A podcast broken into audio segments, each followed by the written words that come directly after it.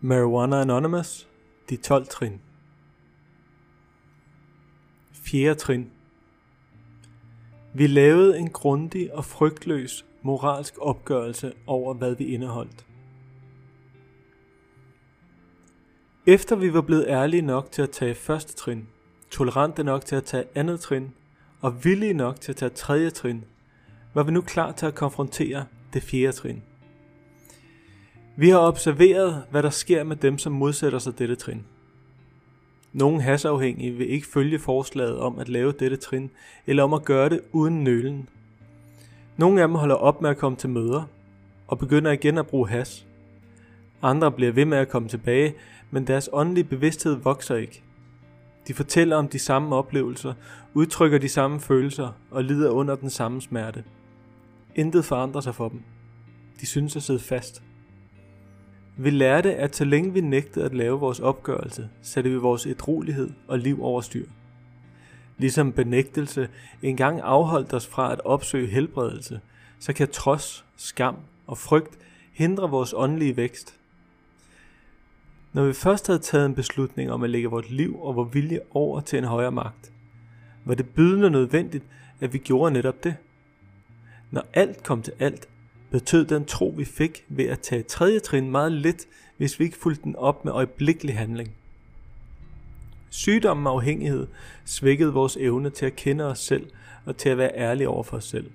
Uanset vores livsstil, fastholdt vores benægtelse af vores sygdom sammen med manglende selverkendelse og sin endeløs spiral, hvor vi praktiserede den samme destruktive adfærd igen og igen, samtidig med, at vi ikke altid forventede et andet resultat – Fjerde trin er en proces, hvor vi indsamler fakta for at sætte en stopper for denne endeløse spiral ved at identificere de facetter af vores karakter, som blokerede for vores forhold til en højere magt. Fjerde trin krævede mod. Nogle folk tror, at vi har fået vores instinkter fra en højere magt, og der er et formål med dem. Lysten til materiel, følelsesmæssig og seksuel tryghed sikrer artens overlevelse. Som afhængige lød vi vores sunde instinkter til overhånd. Disse følelser drev os, dominerede os og ødelagde vores liv. De blev forkvaklede og overdrevne. Jagten på disse lyster medførte smerte og lidelse for de mennesker, der var i vores liv. De reagerede for deres del, og i sidste ende følte vi os krænket over det. Vi havde alle vores mønstre at finde. Nogle gange fandt vi med hjælp fra vores sponsor, at der var visse tråde, som gik igen hos de fleste af os. Vi var ikke håbløst enestående, vi hengav os til en nytteløs jagt på folk og omstændigheder, så vi kunne bebrejde for den åndelige tomhed i vores liv. Vi bebrejdede skiftevis os selv og andre. Vi var ofte ret barnlige. Vores evne til at mærke følelser var hæmmet. Vi holdt fast i vreden over fortiden, hvilket forhindrede os i at fagne nuet og leve livet fuldt ud. Nogle af os var fulde af anger og kunne ikke tilgive os selv for at have begået fejl. Vi ville med andre ord ikke acceptere vores menneskelighed. Vi var fyldt med frygt, og frygten afholdt os fra at gøre det, som var nødvendigt. Nogle af os led af Franks forestillinger. Vi levede i vores egen verden, som ingen andre var en del af. Vi overvejede måske at begå selvmord, var deprimeret på anden vis, eller fandt os selv ud af stand til at interagere med andre mennesker. Måske var vi fortvivlende ensomme. For mange af os blev vores selvmedledenhed til vrede mod den verden, som mishandlede os og for nogen voksede denne vrede til raseri.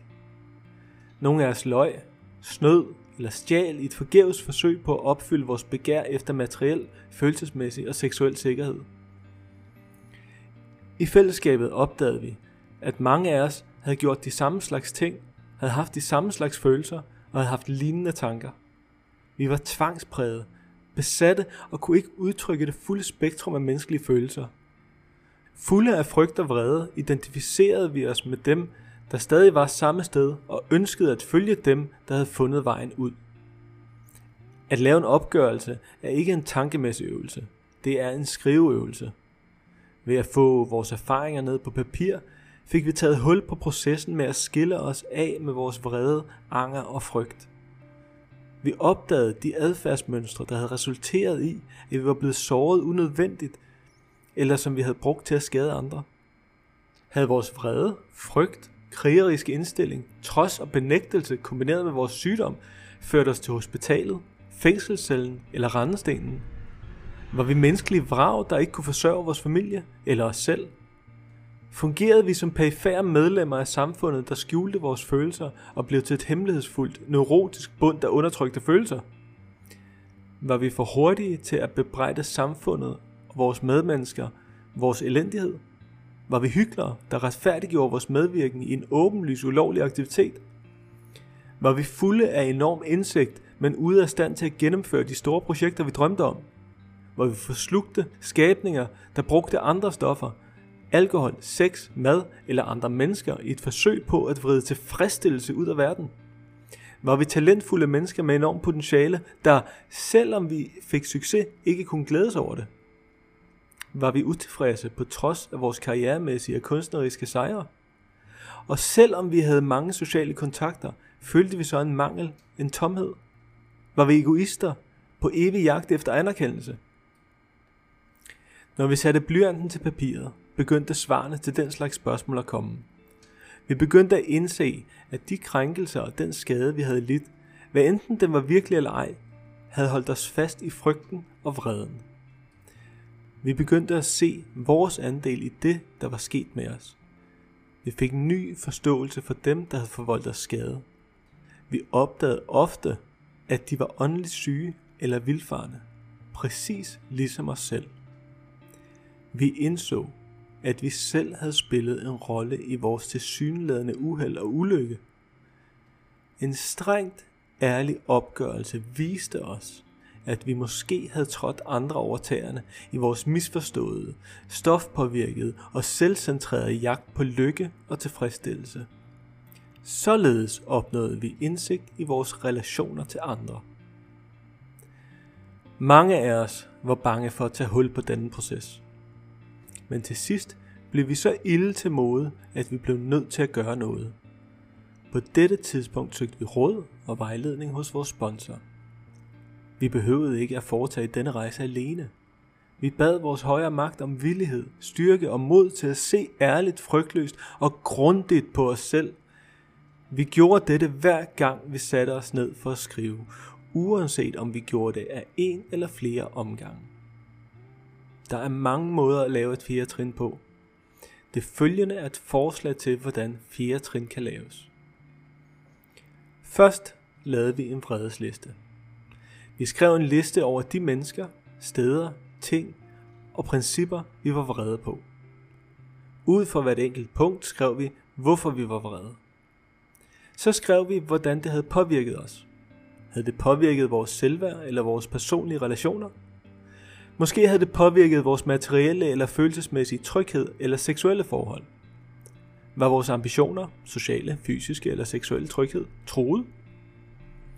Efter dette var vi nødt til at tage fat på en dyb selvrensagelse. Hvilke fejltrin og misgerninger havde vi begået? Hvor lå vores fejl, mangler og defekter? Hvilken andel havde vi i forhold til hvert enkelt vredespunkt? Var vi egoistiske eller uærlige? Havde vi været egennyttige eller bange? Havde vi været hensynsløse? Husk på, dette var vores personlige opgørelse. Vi var nødt til at se bort fra andre sider af sagen og udelukkende koncentrere os om vores egen andel. Vi var nødt til at være fuldstændigt ærlige over for os selv og indrømme vores fejl og mangler på skrift. Vi gentog processen i forhold til alt, hvad vi frygtede. Vi skrev en liste over vores frygt, og derefter skrev vi ved hvert enkelt punkt, hvorfor vi frygtede det. Vi skrev, hvordan hver enkelt frygt påvirkede os, og hvad der var vores andel i det. Dernæst gennemgik vi vores seksuelle adfærd lavede en liste over vores partnere og afgjorde i hvilke forhold vi havde været egoistiske. Hvem havde vi skadet? Hvem havde vi brugt? Hvem havde vi udnyttet? Hvad gjorde vi? Hvad kunne vi have gjort i stedet? Hvordan påvirkede det os? Var vi grundige i alt dette? Herefter lavede vi en liste over alle andre moralske problemer, der ikke synes at passe ind i de foregående kategorier. Herunder de gange, vi havde løjet, snydt, skadet eller stjålet fra andre. Vi skrev også alle de hemmeligheder, vi ikke havde nævnt hidtil. Vi ved af erfaring, at vi er lige så syge som vores hemmeligheder. Efter vi havde nedskrevet og analyseret vores vrede, opdagede vi, at den ikke længere havde så stor magt over os. Vi begyndte at indse, at de negative træk og den negative adfærd, vi før havde praktiseret, og måske oven i købet engang havde nyt, eller set som tiltagende, ikke længere vil virke i vores liv. Med hjælp fra vores højere magt blev det muligt at se vores frygt i øjnene. Vi vidste, hvad vi var bange for og hvorfor. I samme øjeblik, som vi så vores frygt i øjnene, begyndte vi at overvinde den. Efter vi havde gjort status over vores forhold, både i seksuel og anden henseende, begyndte vi at se anderledes og mindre selvisk på disse forhold. Da vi først havde nedskrevet alt det, som vi så længe havde været uvillige til at forholde os til, var vi endelig fri til at se på det, der var rigtigt og godt ved os selv. For mange af os var det lige så vigtigt at skrive en liste over vores gode sider og egenskaber. Mange af os opdagede, at vi havde lavt selvværd. Vi indså, at vi hverken er udelukkende dårlige eller gode mennesker. Vi er ganske enkelt mennesker. Fire trin åbnede døre for os. Vi genopdagede de mange mennesker, der havde hjulpet os undervejs. Vi værdsatte vores nærmeste, vores venner, vores åndelige vejledere og lærere på en ny måde. Vi begyndte at omdanne vores frygt til tillid og fandt en ny kærlighed, som var betingelsesløs. Vores benægtelse og trodsighed begyndte at forvandle sig til en taknemmelighed. Nogle af os fik ikke det hele med første gang, så vi lavede nye selvrensagelser i takt med, at minderne dukkede op. Det er der ikke noget i vejen med. At lave selvrensagelser er noget, som vi kan gentage til hver en tid. Når vi først var begyndt at se på vores indstilling og adfærd med energi og ærlighed, forekom processen os mere glædelig end svær. Smerten ved at lave fire trin var ikke større end den smerte, vi ville have fastholdt ved ikke at lave dette trin. Udbyttet er langt større, end man kan forestille sig. Efter at have skrevet vores fjerde trin, opdagede vi, at vi kunne værdsætte vores styrker og acceptere vores svagheder på en ny måde. Vi genlæste vores lister, vi sad alene og gennemgik dem omhyggeligt. Vi bad Gud hjælpe os med at finde vigtige ting, som vi måske havde udladt. Vi sikrede os, at vores indrømmelser var til bundsgående og ærlige. Vi var klar til at tage femte trin.